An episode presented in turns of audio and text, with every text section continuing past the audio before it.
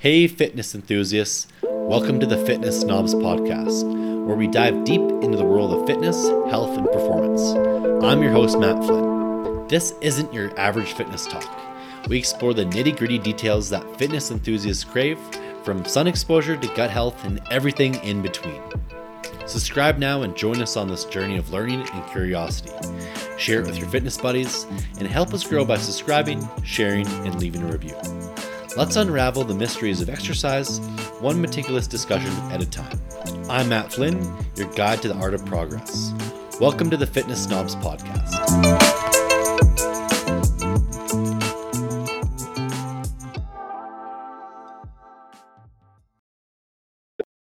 I did mention this before, but like I, I wanted to bring you on to speak specifically kind of around, around youth basketball, because that's what I kind of mm-hmm. see you doing primarily on Instagram. So before we kind of get into that, I just want to ask you a little bit about what's your background with your own basketball training, kind of when did you get started? And then after that, just kind of talk about like why you specifically got into youth basketball training as kind of your specialty or niche. Yeah, for sure. Yeah. So yeah, I kind of growing up, I played all the sports. I played every sport that my school had.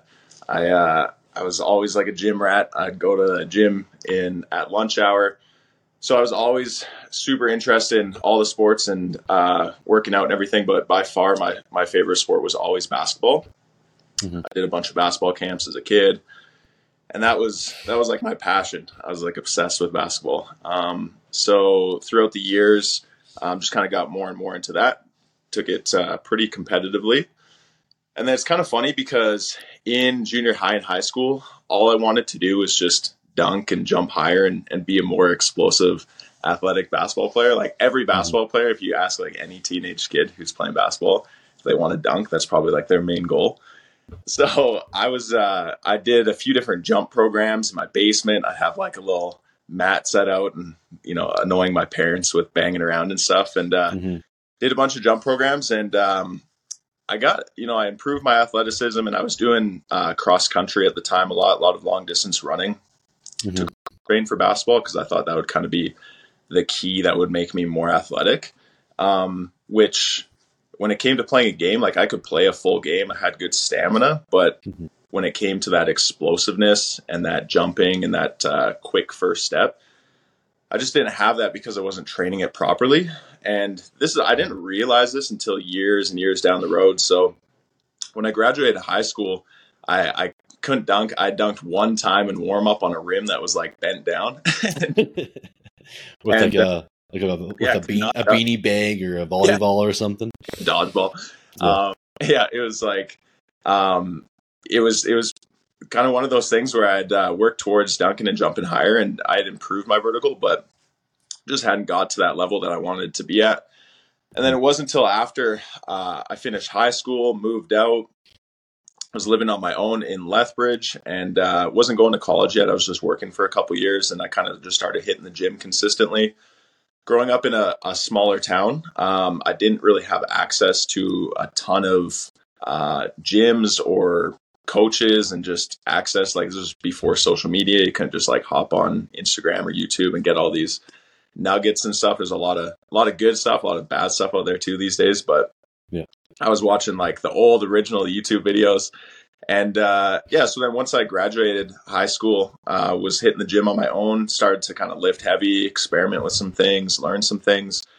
Um, and then worked for two years and then decided I wanted to go to college. Um, so in those two years that I had been just training and working on my own, I completely transformed my athleticism. I was now I, I was jumping, like getting my elbow to the rim. Whereas before I'd barely been able to grab the rim, couldn't dunk. Now I was like dunking with ease. And I was just like, holy smokes. Like I I didn't think, like, I was like, I tried to do this for years and I couldn't, uh, couldn't improve my vertical and uh, explosiveness. And then just did it in a couple of years, just with, with training um, more properly, doing some right things. So that kind of, anyways, long story short, kind of sparked my interest, where I was like, if I can transform my athleticism like this myself, like I can absolutely help other people do this. So that's kind of where that started. And then I ended up um, walking onto a, a high level college basketball team um, after not having any looks out of high school, just because I wasn't physically, athletically uh, strong and fast enough. Mm-hmm. Um, But then over those couple of years of training, um, I was able to get myself to where I walked onto the team. I was like one of the more athletic guys. Um, and then it just kind of went up from there. And then over the years, that's kind of where I continued to refine and uh, work on my own training. And I was just like, man, like it is completely possible to transform your body and athleticism and health.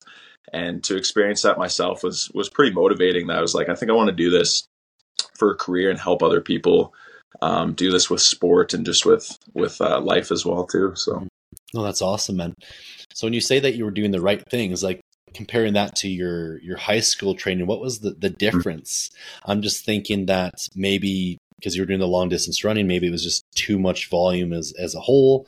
Or so what, what were some of the differences between your high school strength-based training to the strength training you were doing uh, in yeah. college and afterwards? Sure. Yeah, great question, man. The I was absolutely doing just too much low intensity volume and not enough high intensity or strength work. So I was doing like, you know, jump repetition for like twenty, thirty, forty, fifty reps or like one hundred rep little hops and stuff, which there's a time and a place for those. Those are important to develop like some elastic and springy properties in the body. Mm-hmm. But uh, you have to be able to, you know, you have to combine that with some proper strength training, like actually lifting heavy weight, some uh, proper resistance training and uh, and explosive plyometrics. Like I was never maxing out and jumping as high as I possibly could, other than basically just trying to jump up and, and touch the rim or whatever. Um, so just doing some proper loaded plyometrics, um, some proper heavy lifting, uh, squats, squat variations, Bulgarian split squats, lunges, step ups, that kind of stuff, deadlifts, R D Ls, mm-hmm. um, just really developing the posterior chain and, uh, and some loaded jumps. So really just, um, kind of adding in some more of the high intensity and strength work combining mm-hmm. with the, the plyometrics. A lot of these like at home jump programs are a lot of plyometrics, which is awesome, but they're kind of lacking out on the, uh, the strength. And then as well, just form and technique. Like you can do all the exercises you want in the world, but if the, if the form is not ideal and if you're not getting the intent that you want, then uh, just kind of leaving some gains on the table. So it was a it was a long process, but yeah. And I imagine too, like in, in basketball, like a high school basketball athlete, they're doing a lot of the kind of springy, jumpy stuff already in practice, totally. in in games. So if you're doing that outside the gym, it just ends up being too no, much. Right? Yeah, yeah, exactly. And this is notorious for injuries. Uh, I went through it. I, I feel like a lot of basketball athletes go through it. Just notorious for ankle and knee injuries, mm-hmm. tons of uh, tons of injuries um, just from rolled tweaks, um, landing on feet, that kind of stuff. And a lot of that comes from uh, like when people are under fatigue, and then as well just like a lack of a lack of uh, training that properly to prevent injury. But yeah, totally. Like every time you're on the court, it's a ton of like springy, jumpy um, plyometrics and running and stuff. So you're getting a ton of that as a basketball athlete. I think a lot of basketball athletes just aren't getting that like heavy strength stimulus to kind of counterbalance um, that quick springiness on the court that they get a lot of. Yeah. Yeah. So I guess I'm safe to say that when you're working with kind of someone who's interested in improving their vertical, you probably focus primarily on building strength and incorporating some sort of like progressive element to the plyometrics sure. and, and weight training. Can you go go into a little bit of depth around that? Yeah, absolutely. Yeah, for sure. So one of the, the biggest things, um, a lot of athletes that come in there, there'll be athletes kind of from all over the spectrum. Um, what I kind of start with someone is first of all, just kind of identifying where they're at right now, what their strengths are, what their weaknesses are, what their per- performance gaps are, and uh, what we need to work on. So kind of identifying where they're coming in at um, on the force velocity spectrum or just in general, kind of where they're at with their ath- athleticism. So if I get a, um, say like a high school athlete who's a bigger, bulkier guy, maybe he's like more of a football player, but loves basketball as well and wants to really uh, take basketball to the next level. Maybe he's he's super strong. He's got a ton of strength, um, but what he's lacking is that like explosiveness, that springiness. Um, that quickness on the first step, which maybe he's not a guard. He might not to be, might not need to be the most explosive, but um, so what we'll do is we'll work on uh, improving his strengths. So we'll, we'll work on maximizing his strength and loading him up and, and building that up. Um, but at the same time, we're going to focus on conditioning him to be more springy, more elastic, more bouncy, mm-hmm. and kind of um, training those qualities with plyometrics and, and different uh, progressions through that. Mm-hmm. And then a lot of times, um, the most most uh, basketball athletes that come in, you know, you picture a typical junior high, high school athlete. They're going through a growth spurt. They're long, they're lanky, they're skinny. Um, a lot of them, it's like getting in enough food and then strengthening them up so that they have that strength to play at that next level. Mm-hmm. So for a lot of those guys are super springy, super quick, explosive, can change direction, can have a good stamina, can play a lot of uh, minutes. Mm-hmm. But when it comes down to like finishing through contact or just being strong and explosive or playing at that next level of, of college or university or pro, you're, you're going up against full grown men and you're, you know, you're just a teenager. Um, to, to really get that strength level up so that you're able to compete. For myself personally, that was the biggest difference from high school to college was like skill level. There's guys are more skilled, but in general, like guys are way bigger and stronger. In fact, like you're getting the biggest, strongest guys off of other teams that, that make it to that next level. So the athleticism mm-hmm. and the physicality and the strength is huge for a lot of these, uh, a lot of these guys that are like finishing up their growth spurts and aren't, aren't necessarily the, the biggest, bulkiest. But we also want to encourage those springy athletic uh, tendencies. I don't want to bulk them up and, and lose any of that speed and that springiness at the same time. So, yeah, I was in kind of the next question I was going to ask was like, how do you balance those two characteristics? Because obviously mm-hmm. there's some positive benefits from being longer and lankier and springier, and you don't want to take that away because that's almost like in a way their strength. Totally, absolutely, yeah, yeah. So it's exactly like that. So working on improving the So whether that's if they're springy, working on maximizing that and really mm-hmm. uh, improving that and progressing that, or if they're already coming in super strong, not ignoring that, but maximizing and building on that and then filling in those gaps. So exactly like you said, like whatever that gap is, I might have a, say if I work, um, you know, I got four athletes in a group, maybe two of them are bigger, stronger, and they need more of that explosiveness and that springiness. And maybe two of them are skinnier, springier, but they need that strength. So I'll get them doing slightly different programs, similar, but the focus will be more on strength for the skinnier guys and then more on springiness and speed for the, the bigger guys. But still, also, I like to sprinkle in a little bit of everything um, through most of my programs so that you're not really ignoring anything at any given time. Yeah.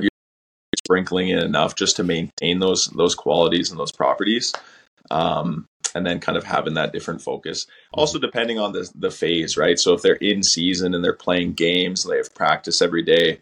Um, just basically doing enough to to help them stay healthy, um, help them maintain, and then off season we can really build and focus on like adding some mass and some strength and, and really going through like a growth phase there.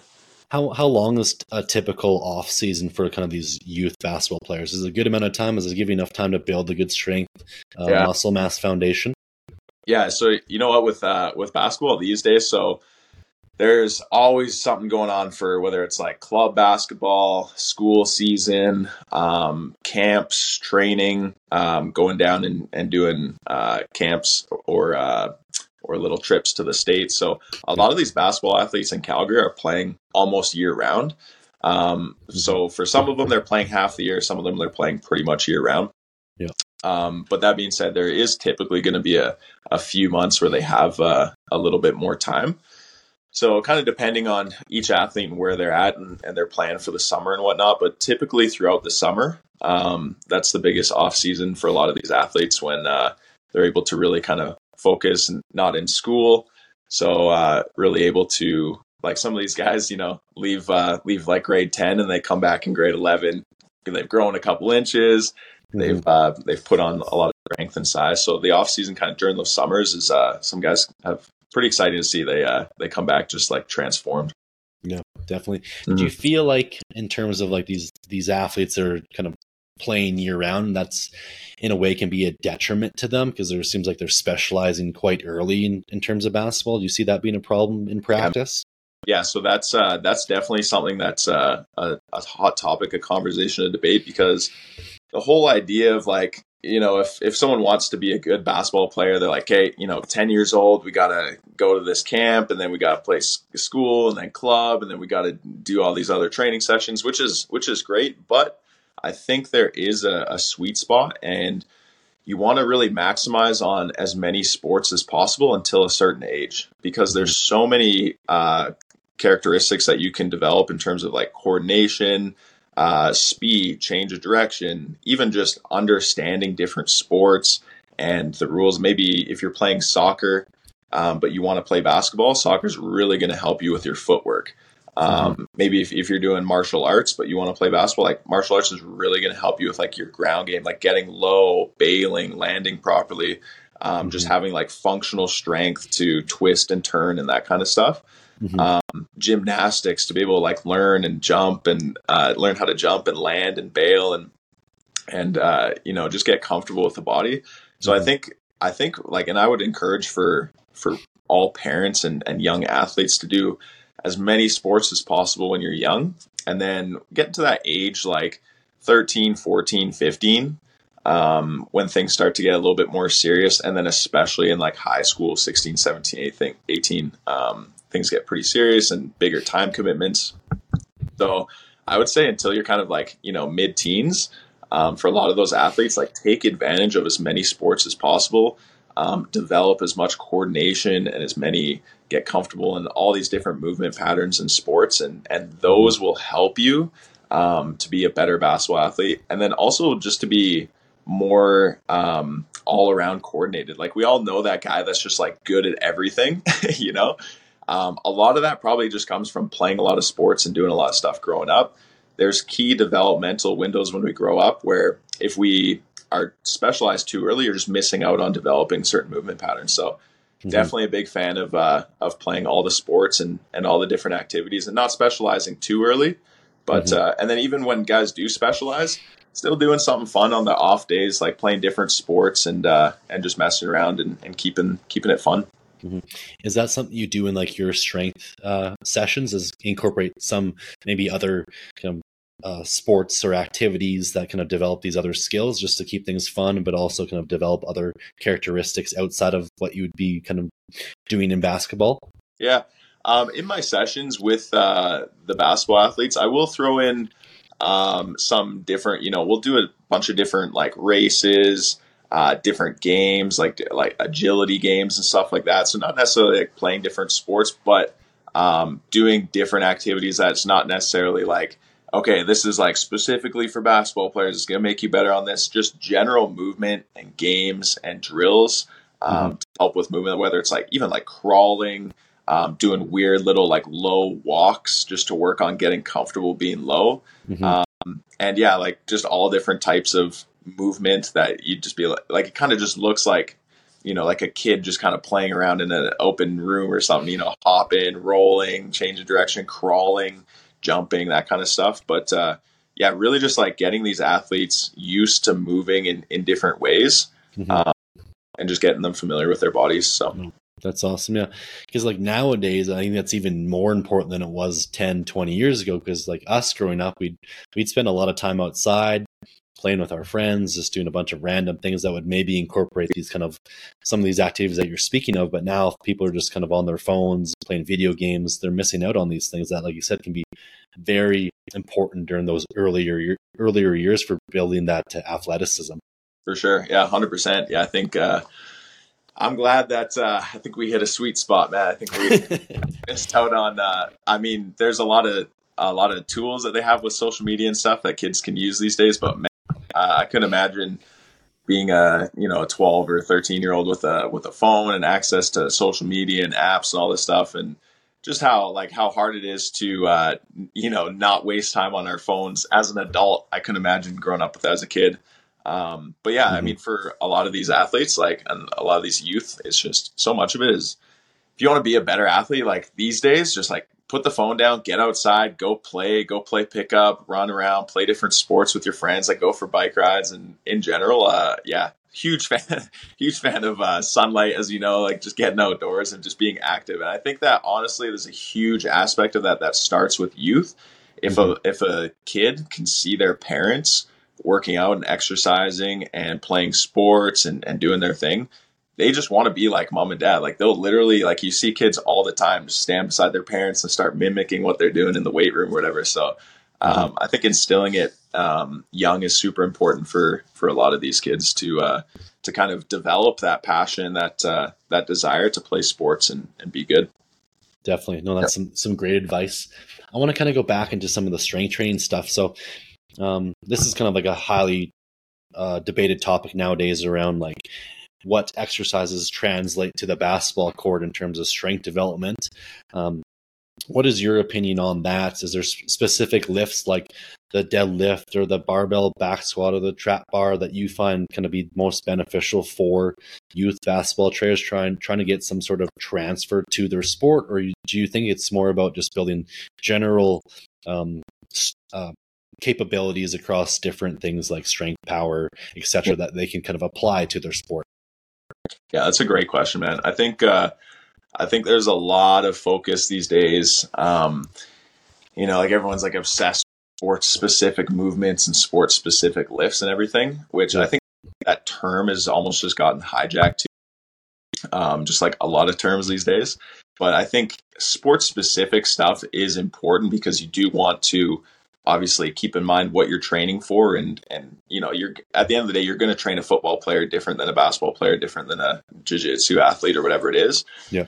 But at the same time, I think a lot of the principles are the same. Um, in general, we want to improve strength.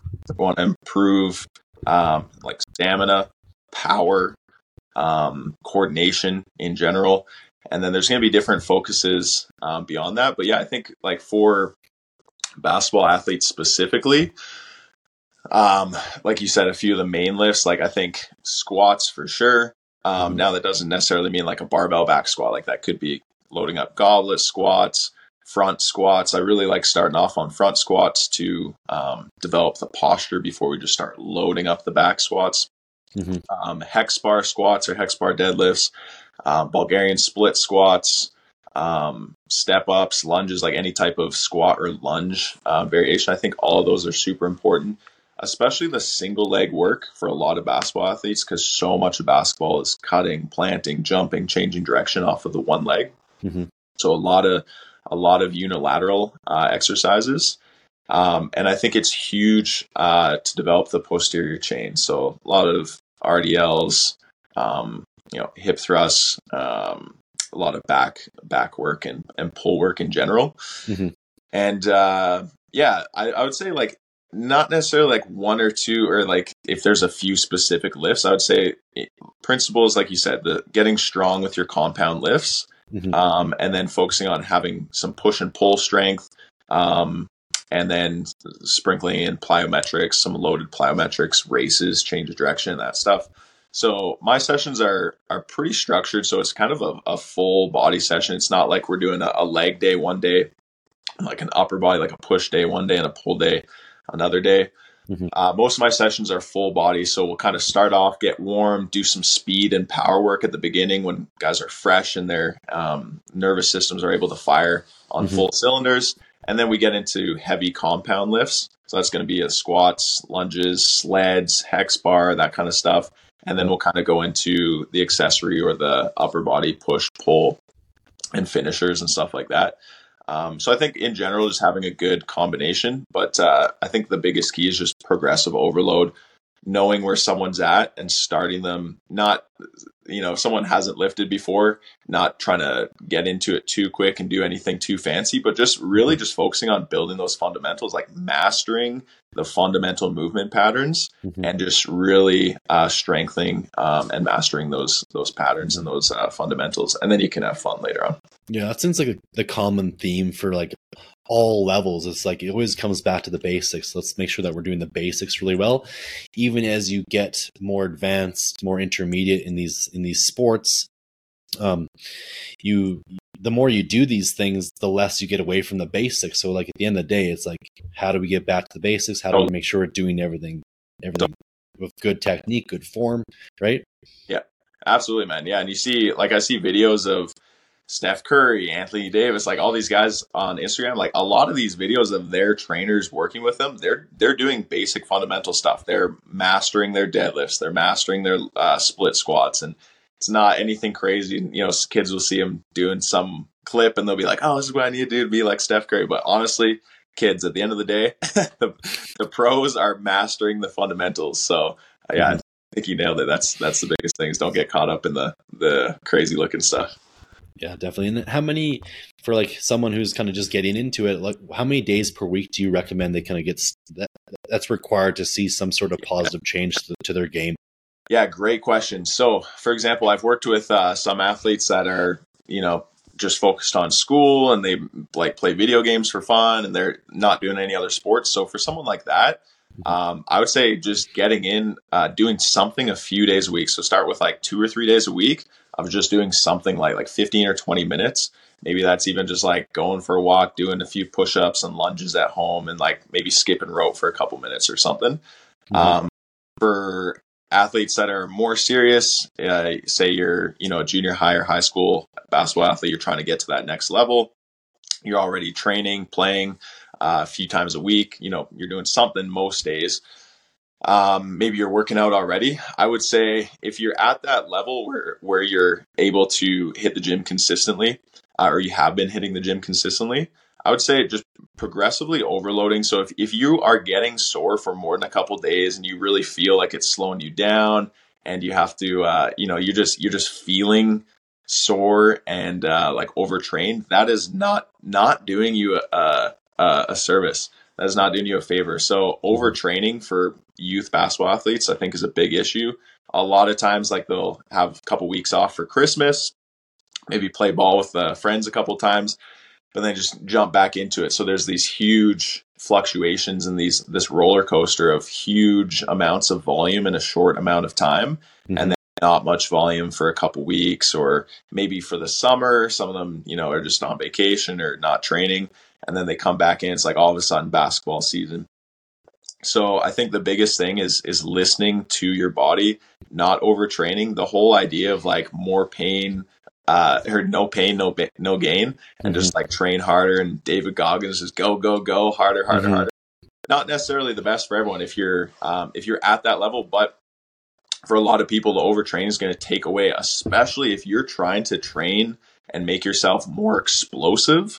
Mm-hmm. Um, that is a, that's very important to not overdo with the volume. Um, so keeping the quality high and the quantity at a, a level that, uh, you're able to progressively overload. So for some people that might be starting off with a, a few minutes or fifteen minutes, a few days a week. Um, for some people that might be, um, you know, four or five sessions a week, but honestly, anything over like five weight room sessions a week for a basketball athlete might be overdoing it.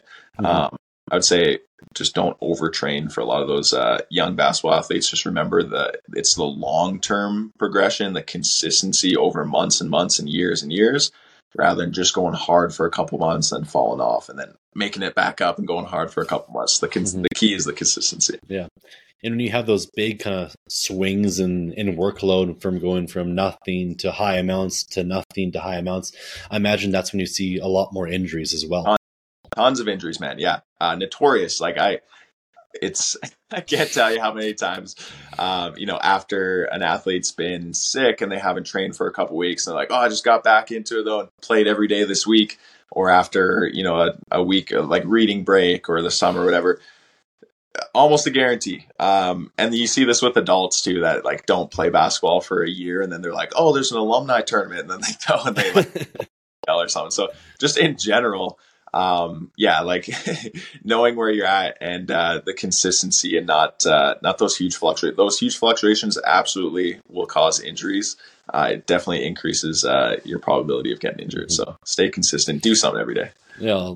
That, I, was, I was about to say, like, that's why it's so important. Like when you're, when you're having these downtimes, it's not, it's not like, or when you're deloading, it's not like you do absolutely nothing. Exactly. You still have to keep some sort of base, baseline strength and conditioning into your life. Even like you said, if it's maybe doing some stuff at home, push-ups, lunges, exactly. rear foot elevated split squats, all those things, just to kind of keep some sort of baseline so that when you do go back, you don't have these massive spikes in volumes and run into injuries. So one hundred percent. Yeah. Yeah. The consistency of doing something, like even on off days or rest days, just going for a walk. Like I know you're a huge proponent of, uh, of walks for recovery and blood flow. And mm-hmm. yeah, it's, it's literally, it's, it's about making it a lifestyle rather than just, uh, going through huge spurts up and down. So Yeah, I, I loved, I saw one of your Instagram posts where you essentially, you have a daily kind of morning ritual where you're doing some sort of activity, and it mm-hmm. doesn't matter if it's a training day or an off day, you just have kind of like a baseline movement kind of, uh, not a ritual essentially. Yeah, absolutely, man. Yeah. The, um, the consistency of some, some daily movement routine, even if that's just ten, fifteen minutes of some stretching and some mobility. Just, uh, or, you know, if you hit a, a few pull-ups and push-ups, if you do a set of push-ups and pull-ups every single day, it takes one minute. Like, you will never lose the ability to do push and pull, push-ups and pull-ups. You'll always be able to do that, you know? Mm-hmm. Um, so many people just go months and months and months and years and years. Like, how many, how many people after they turn thirty sprint again in their life? Like, less than half, I would say. So I'd say way less than that. Yeah. Less than half. Yeah. So, I mean, if you're, if you haven't sprinted or, or done anything, obviously, you know, the whole, I use the phrase, uh, don't use it, you lose it, and use, if you use it, you'll never lose it. So, uh, yeah, big part of the lifestyle. Yeah, yeah. I like that. So obviously there's going to be times where people don't adhere to what we're talking about in terms of, yep. of kind of doing things on a daily basis. So do you have, what are some kind of practices you have around treating some of these injuries that you're, that you're faced with? Do you have some kind of strategies that you can implement to maybe help them get back to a hundred percent faster than just kind of doing nothing at all? Like return to play from uh, injuries, different, especially like knee and ankle injuries. Yeah, let's talk specifically, because I know that is such a big mm-hmm. thing in basketball, is the the knee and the ankle based injuries. They're going to happen, even if things are even if things are perfect on paper. We are. Maybe we are staying active every day, but we're going to run into these things just based mm-hmm. on stress. And I, I imagine with some of these school teams and club teams, like they're doing more than the, what the body's capable of. Maybe they're not eating enough, et cetera. Mm-hmm. So like, what are some things that you like to kind of include in, in your strength and conditioning programs to just make sure that they're staying healthy? Yeah, absolutely. Yeah. So my approach is very holistic based. Um, so I've kind of learned if, if you're over the years, if you're crushing it at the gym, your your training sessions are awesome, but you know, you're coming home, you're not eating properly, you're not fueling properly, uh, your sleep is trash, uh, your stress levels are through the roof, you're not recovering properly, like really doesn't matter what you're doing in the gym, because you're you're going to be kind of spinning your tires. You're leaving so much on the table the other twenty-three hours of the day. Um, so very, very important. And I think, I think most trainers kind of understand this. The longer you're, you're in the game, you're like, oh yeah, working out is great, but I ha- like, it's so important. It's crucial to recover. Like, you won't get results if the recovery and the, uh, the lifestyle practices aren't there. Mm-hmm. So for basketball athletes specifically, um, and especially like, you know, busy youth basketball athletes with school and exams and work and, and everything going on. Um, I think recovery and, and sleep is one of the biggest, most important things, especially in our modern day lifestyle. And this is something I'm, I'm still working on myself as well too. I think uh, a lot of people struggle with just being able to wind down, get that good quality sleep and recovery, um, staying off the screens the last hour before bed, mm-hmm. really allowing the, the nervous system to downregulate and kind of get into that parasympathetic rest and digest recovery mode. Mm-hmm. Um, so I, I'd say sleep is honestly one of the biggest factors. Um, hydration in general, most people are dehydrated. So just, you know, um, being adequately hydrated in order to, um, for our body just to operate properly.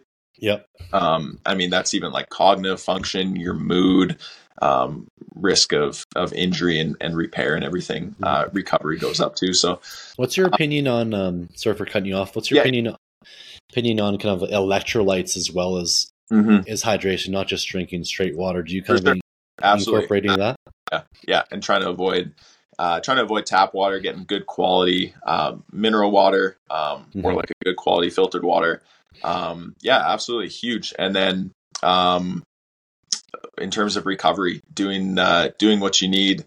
Um, a lot of basketball athletes will, and I've done this in college, I would, you know, strap on the old bags of ice on the knees, takes away some soreness. And um, a lot of N B A players will still do this. And it's just kind of like one of those old school mentalities, kind of a, a lingering myth that's been out there, the whole ra- uh, rice, rest, ice, compression, elevation. Um, even the doctor who coined that term is, has came out years ago and said ice is actually not the most beneficial um, for, you know, right after a game, or if you have a sprained ankle, or if your knees are a little bit sore. A lot of time, and I know I've, I've heard you talk about this as well too, um, we don't want to ice and downregulate that that natural hormetic response that the body's um, giving us right after. That's that's important to help with the recovery process. Mm-hmm. So for basketball athletes or any athlete out there who's like used to like icing or hitting the ice bath right after a strength training session, um, or icing up the knees after a, a basketball, or the ankle after rolling it, ice can be a good tool at sometimes, but a lot of times it's not going to be the best tool. So um, using heat can be a good tool. Um, you know, if, if the uh, ankle's a little bit sore and you rolled it, I'd recommend just using a heating pad or contrasting warm and cold rather than icing the ankle, because that's actually going to encourage blood flow and uh, get all the um, important properties in the blood that's going to help with uh, recovery to that injury site. Mm-hmm. Um, and then just in general, like um, uh, managing stress, managing workload. If uh, if you were up late studying and had an exam, and then, you know, didn't get much food in, but you have this big training session scheduled, like, hey, maybe you got to adapt and like take take that day off, or uh, modify it and just do more of a recovery focused session um, rather than overdoing it. Or maybe you're if you're showing up to practice as a basketball athlete, maybe just telling your coach, hey, coach, like I had a busy day, um, I got this and this and this going on. Mm-hmm. Just letting them know, not being like, oh, I'm going to, you know, slack today, but just, just communicating that and letting, uh, letting the coach and, and the trainers know so they can, uh, help be on the same page. But I think in general, just like managing stress, mm-hmm. um, taking care of the body through night, nutrition, sleep, and hydration, and getting in enough protein, I, I guess is the one thing I'd say about, uh, nutrition is ninety percent of people, I would say, don't uh, get enough protein in. And as you know, if you're not getting enough protein, you're just not optimizing that uh, recovery, and then just going to be more likely to get injured as well if you don't get enough protein in. So yeah, those are all great advice. Definitely. Um, do you have any for your athletes? Do you use any kind of key K P Is, key performance indicators for monitoring recovery? Like, are you, obviously this might be a little bit kind of more higher level, but like, are you looking at like resting heart rate? Are you looking at potentially heart rate variability for some of your kind of athletes that maybe are a little bit more serious and want to take it to that next level, college level, pro mm-hmm. eventually? Yeah, great question. Yeah. So for some of the more advanced guys, I think using tools like heart rate variability, um, or just like a training readiness score of just kind of how you're feeling in the morning, um, based on your sleep, nutrition, uh, hydration, soreness levels, everything like that, um, I think is is important for some of those high level guys. Mm-hmm. Um, super, super important, especially if it's if it's your career or if you're trying to play at that next level. Um, mm-hmm. Really being aware and developing awareness around how your body's feeling and what you're capable of of doing in the gym or on the court that day. Um, for a lot of the youth basketball athletes, I start uh, I start the session just by chatting with them for a couple minutes and just kind of getting a feel for where they're at. How's your day? How's your sleep? How much food have you had today? How are you feeling overall? How's the energy? Mm-hmm. Um, you know, how's your last practice or game? How are you feeling? Any soreness? Um, and just just a quick check in while they're kind of getting their their warm up in. Yeah, just kind of feeling out where they're at, and uh, yeah, and then a lot of times um, we'll have to modify something for them. Um, based on what's going on, or maybe they had to like tweak their ankle. It's not injured, it's not bad or anything, but it's like a slight tweak. So we'll just, maybe we're not going to go hard on change of direction that day, and we're going to focus on some recovery. So yeah, yeah. No, I think that you said before the communication aspect with the the athlete and the coach and the the personal trainer is so important. I think it's way more valuable than the actual tracking metrics themselves. Obviously, it can be nice to kind of validate what mm-hmm. we're feeling subjectively, but if we can help kind of teach an athlete some of the signs um, that they should be looking for to, to know whether or not they're kind of ready to perform at a high level, is going to be way more valuable over someone's long-term athletic career and then just like regular life after sport as well. one hundred percent. one hundred percent, man. Yeah. And I, uh, I really like to empower my athletes and, and help them help encourage that awareness building, because it's so huge. It's like, it's awesome. Like, you know, if they're training with me three days a week for an hour, that's awesome. But there's twenty-three days, twenty-three hours in every day that they're not with me. Mm-hmm. So really it's about empowering, like whether it's my in-person youth basketball athletes or my guys in their thirties, forties, fifties I train online. Um, it's about empowering them to build that awareness and that accountability um, within their within themselves. So for, you know, with nutrition, for example, most people will sit down and have a meal and have no idea how many calories are in it, how many grams of carbs, fats, proteins. There's no awareness around that. So mm-hmm. just helping someone build some awareness around being able to, you know, over the weeks and months, being able to sit down, look at a plate and kind of know, okay, this is roughly like, this is about forty to fifty grams of protein right here. And just to know roughly what you're about to put in your body. Mm-hmm. Um, and then for like recovery or mobility and uh, readiness scores, just like empowering these athletes and these people to really take accountability in your own body. Like your body is your vehicle. It's your one vehicle that you get for life. So just teaching people just how to uh, kind of check in and, and know um, what's kind of the best for them to do that day. So no, that's, that's some good advice, definitely. And yeah. I like, you had a post about kind of how you talk about not necessarily being neurotic or being obsessive over these, like knowing exactly how much protein you're taking in and carbs and stuff. But like you said, it's mm-hmm. nice to have some level of awareness. And then once you have that level of awareness, then you can make better decisions going forward. Totally. And, I th- and I think the people that are more neurotic, like the bodybuilders and, and physique based athletes, um, it ends up being more, more of a negative for just the regular general population person if they're obsessively right. tracking every little morsel piece of food that they're eating. But if they can get in a general ballpark area of kind of what they should be getting, mm-hmm. I think they'll they'll hit they'll probably get ninety-five percent of the benefit, ninety percent mm-hmm. of the benefits. Yeah, totally. I think I think a big part of it comes down to like the the best thing for you and, and results and progress is going to be the thing that you can do consistently. Mm-hmm. So it's like if you can be like ninety percent dialed ninety percent of the time, that's going to be much better than being one hundred percent dialed like sixty percent of the time. You know what I mean? Mm-hmm. So just generally trying to do most of the things right most of the time. But yeah, it's, you know, everyone's got busy lives and stuff happens and comes up. So I'm um, just being flexible and adapting with it. But absolutely, so it's all about making it a lifestyle. Absolutely. Um, I want to talk a little bit about isometrics, because that's kind of like something that's talked about in the athletic communities around injury prevention. How are you incorporating isometrics into these athletes' training um, for building maybe resiliency or overcoming injuries, those sorts of things?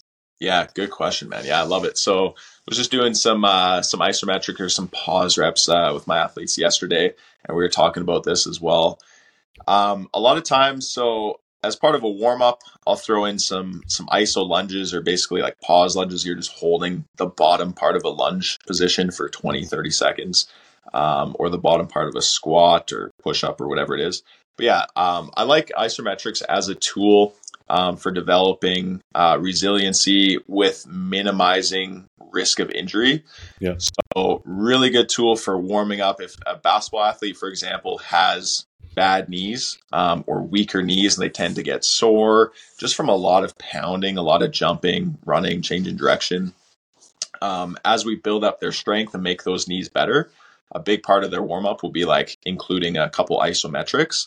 So it's a really good way to get the muscles engaged and fired, but you're not loading the joints a ton. You're not moving the joints through ranges of motion back and forth and putting a lot of stress on them. Mm-hmm. It's a really good way, I find, to get the joints um, and the muscles kind of engaged and warmed up in an easy way um, to incorporate in a warm up or as a finisher, like um, at the end of a set, just really trying to maximize uh, an isometric hold. Mm-hmm. Um, Yeah, so really good for uh, warming up and uh, preventing injury, just for strengthening up uh, those joints and muscles with without loading the joints and putting a ton of stress on them. And then when people um, are just getting started, for a lot of uh, beginners, a lot of the movement patterns might not necessarily be there yet. So if we can just kind of break down the movement and pause. So rather than repping out the full movement, you just pause at the bottom, hold that for ten seconds, and then we'll do the other side. Um, and then we can really strengthen the tough part, because with a lunge or a squat, the toughest part is going to be the bottom position. So if we can just strengthen up holding that bottom position, that those weaker points, and, and really for basketball athletes, especially like getting strong in those low positions, mm-hmm. is really important. Um, so it's a good, safe, effective way to do that, I feel. Yeah. And yeah. also at the same time, I think it comes down to just like variability, because I imagine with most mm. basketball athletes, they're moving very quickly, very explosively. They're not, they're not moving slow. So just by mm. training that opposite end of the spectrum, exactly. we can make that person more resilient over time. Exactly. Just like what we were talking about before, they're getting a lot of that springy, quick, explosive movement on the court. So just giving them some slow isometrics Mm-hmm. Um, or slow eccentrics or whatever it is, just to balance out what they're basically not getting from sport. So yeah. um, some of my kind of older individuals, they have some knee issues, and I'll have them do the, the Spanish squats. Um, do you, do you know like the science behind what's happening at the tendon level, at the joint level that causes that decrease in pain? With Spanish squats specifically, with the band? Yeah, because that's like some, that's a version of an isometric, right? And mm-hmm. imagine it kind of it's similar across all isometrics. Um, is there something happening at that tendon that's kind of making it, making that pain signal go down? Or I, I've done Spanish squats a, a few times over the years. Um, not something that I do a ton, but I do, I do like them, and I think they are a great tool. Um, mm-hmm. There definitely are some tendon benefits. I know Jake Tura on Instagram, or Jake Tur- Tura. I don't know if you follow him, but he's uh, he's a great resource for a lot of these uh, uh, tendon isometric um, questions and stuff. So I know he talks about, he goes really deep into the weeds on the science behind, uh, you know, the benefits to the tendons and everything. But yeah, as far as I understand, um, big benefit to strengthening of the tendons through the through the isometrics, but not not super well versed on the, the specific mechanisms, I guess. Yeah, I want to kind of shift a little bit. a little bit now into kind of the, you, you've mentioned in the past, stamina. Is mm-hmm. this an issue that you're seeing commonly with basketball athletes? They just don't have enough gas. Like mm-hmm. their cardiovascular systems aren't well developed enough to kind of sustain performance for the, over the course of an entire game. Yeah. Yeah. Good question. So I think stamina um, is huge for basketball athletes. It's, you run so much in basketball and soccer and a lot of these sports compared to um, other sports that's more st- start and stop. Mm-hmm. Um, so stamina is absolutely huge. And uh, we we tend to focus on uh, training uh, the different energy systems. So we do some explosiveness. I think it is important to have a well-rounded athlete. Um, and then also, I'll say this before I get into it, is uh, the more conditioning and just stamina you have, it's going to give you a bigger, bigger engine. So your capacity for work is going to be greater. Mm-hmm. Um, it's going to allow you to recover quicker in between sets and reps and on the court. Um, and as well, it's, it's just going to help you with your heart rate and just your overall um, system, like your body's functioning. So I think it's super, super important. Um, so we will condition um, explosiveness uh, tendencies in athletes. So high intensity Uh, plyometrics for low reps. So we're doing, you know, five jumps, but absolutely flat out as, as explosively as you can. Mm-hmm. And then we'll touch on some, uh, some more intermediate conditioning where it's kind of that, uh, that middle ground of medium intensity. Um, and then we'll do some long, slow intensity. With my sessions, I don't get them to, you know, do slow intensity for half an hour while I just sit there and watch them. But I do encourage them, like, you know, long walks or bike rides, or even just, um, you know, drills, uh, doing drills at a, a medium intensity, not, not specifically like, um, drills where you're trying to get more explosive, but maybe just some specific like ball handling drills where you're getting a, your heart rate up, you're getting a sweat on, mm-hmm. but, uh, you're getting those conditioning, uh, qualities as well. So I think it's important, especially for basketball athletes, not to make the mistake that I did of just doing a ton of long distance running, and my cardiovascular capacity is is through the roof, and I can play full games and run my guy around the court and tire out my defender. But when it comes to me actually like beating him off that first step, I just didn't have that explosiveness because I wasn't training uh, my phosphocreatine or uh, explosive system. Um So I think it's really important to have that balance. For basketball athletes, you have to have the stamina because you can't be, you know, dying hands on the knees in the fourth quarter, getting blown by just because you don't have that stamina.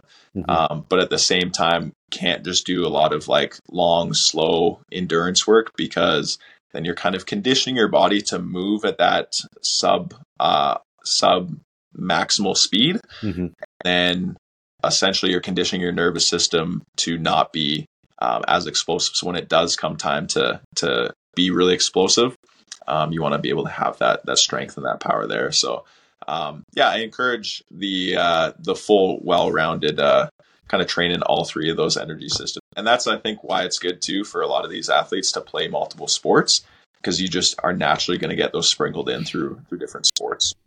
Yeah, definitely. I feel like nowadays uh, zone two work has become so popular, the, the longer, slower, yeah. um, hopping on the, on the bike, hopping on the elliptical. And obviously there are benefits, like you said, but it's not the only thing that needs to be trained to have a well-developed aerobic system or anaerobic totally. system. Right. Yeah. So, yeah. And there might be things like for an athlete, there might be things that you can do while you're getting that zone two.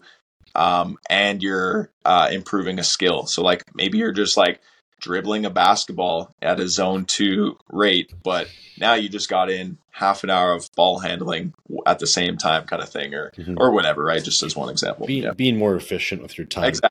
Exactly. Stacking, stacking those habits in your favor. Yeah. And then I also noticed that you do a lot of sled work. I imagine that kind of sure. plays into the conditioning aspect as well. Yeah. The reverse sled drags, the forward yeah. sled drags. Can you talk a little bit about that?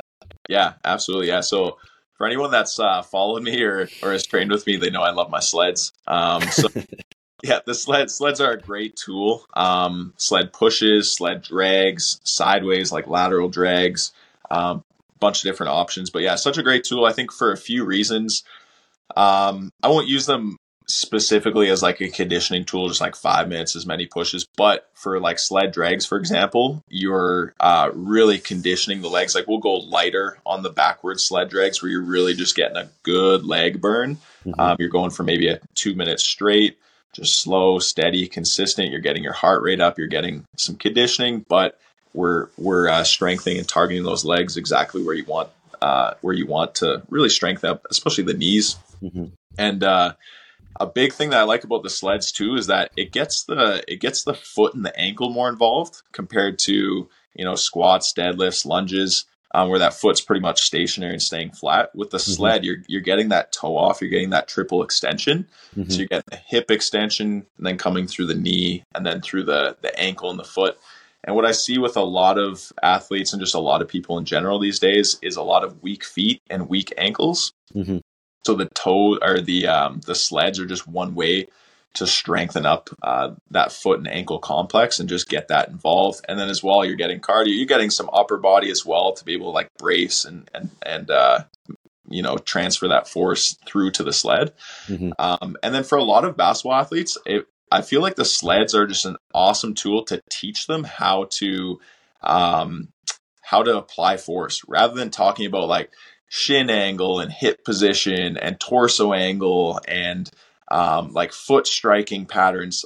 If I just push them, put them on a sled that's uh, you know, loaded up a little bit, so it's hard for them to push. Mm-hmm. Their body will naturally just coordinate and and figure out how to kind of lean in and push. And then we do talk about um, things like I, I cue them on specific things to help them. But mm-hmm. I think it's just a great tool that, and it's super safe too. You can load up a sled with three hundred pounds.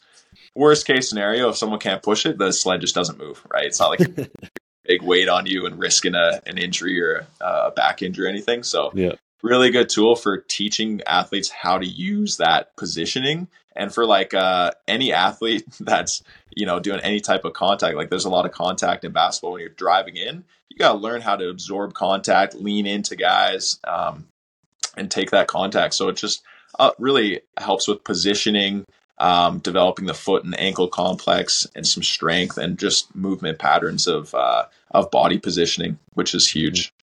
No, I, I never, there's so many benefits of the sled work that, yeah, thanks for pointing those things out. That's yeah. awesome. You ever hit those for a warm up at all? I do. I do. I mostly do like the reverse sled drags. Yep. Um, yep. I should also start incorporating some of the, the forward though, as well. Cause I, yeah. I imagine it also has some carryover to sprinting qualities yeah. as well. Right. I would say so for sure. Yeah. Um, what are some of the, you mentioned cueing on the sled push. What are some like, uh, give me three of your kind of favorite cues you like to kind of tell someone when they're, they're pushing a sled. Oh yeah. So on a sled push, um, three cues, I'd say one of the biggest ones is maintaining posture. So you don't want to be like rounding through the back and just like muscling through, really having good, strong posture through the back, uh, through the hips, Um, so posture would be a big one. Yeah.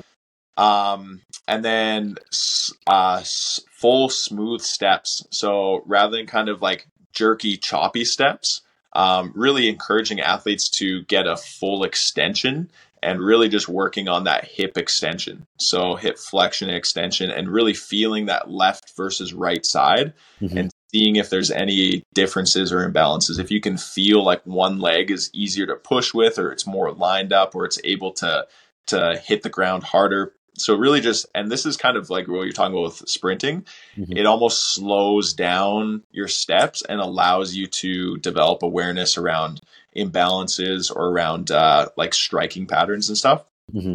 So posture, uh, smooth, full steps. Mm-hmm. And uh, what would be another one? I would say um,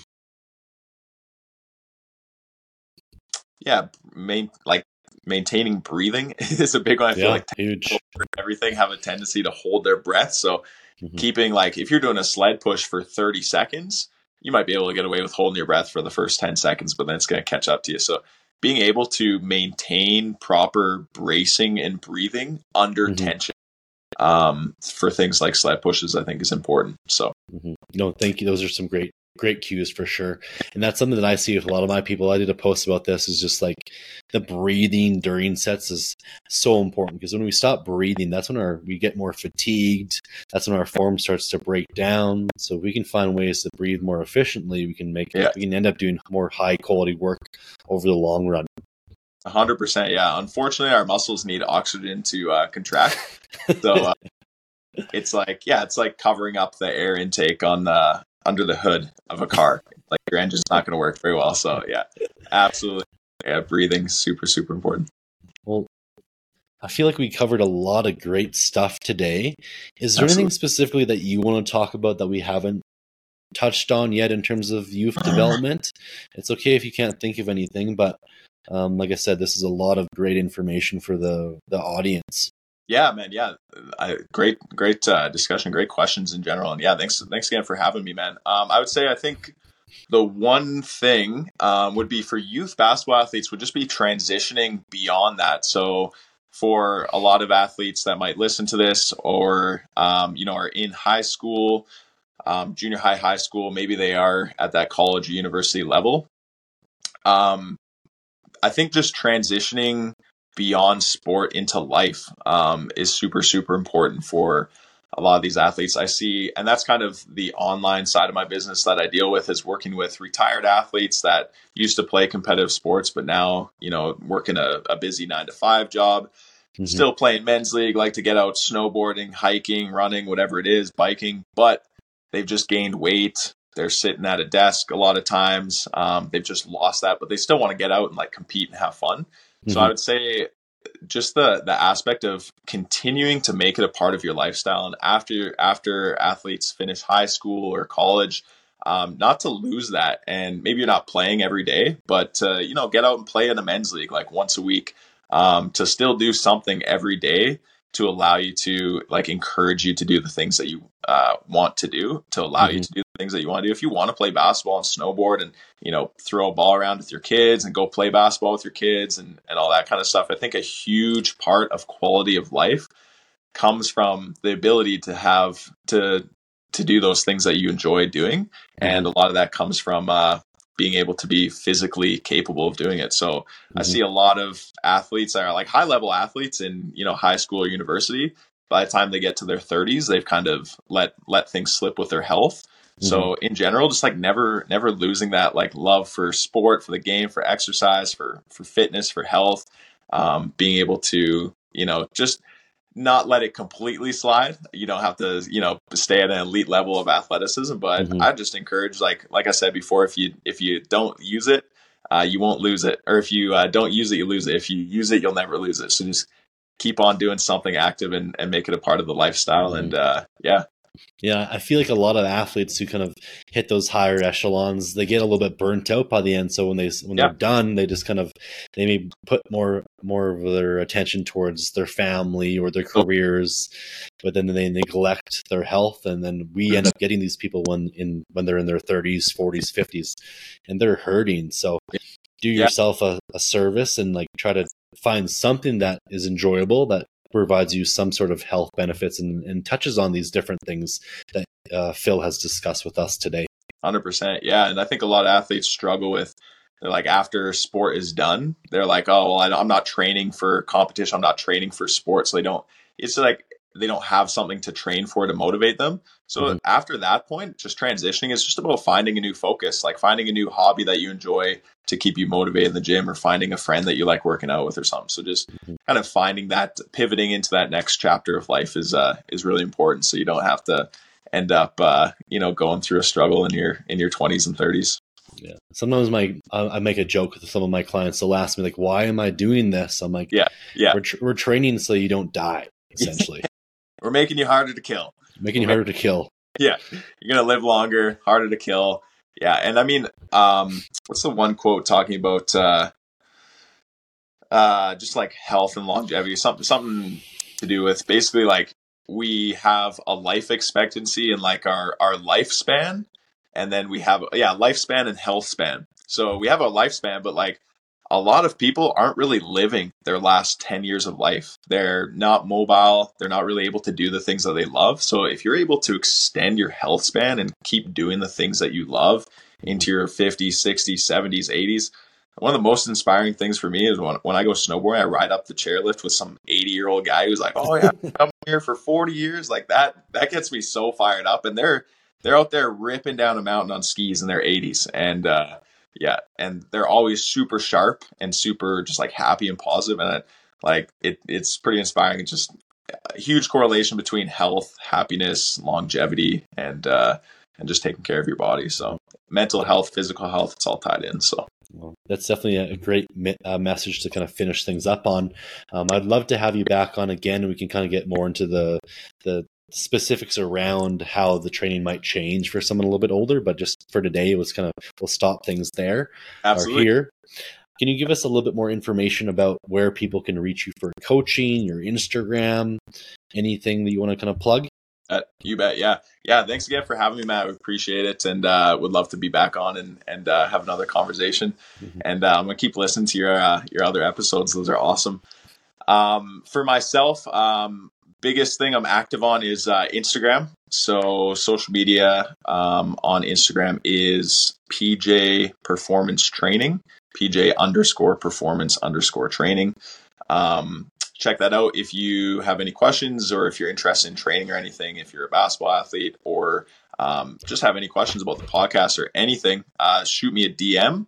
And then uh, my email as well is just philj, P H I L J at live dot c a if you have any questions. And uh, yeah, give me a follow. Got some good content on there. I always try to to share some stuff for uh, mm-hmm. for people. So yeah, but uh, yeah, appreciate you having me on, man. Looking forward to uh, to another discussion. Anytime. Thanks again, man. Thank you. Appreciate it. Thanks for tuning in to the Fitness Snobs podcast. If you enjoyed our discussion, hit subscribe for more. Share with your fitness crew and help us grow by leaving a review. Stay fit, stay curious. This is Matt Flynn signing off.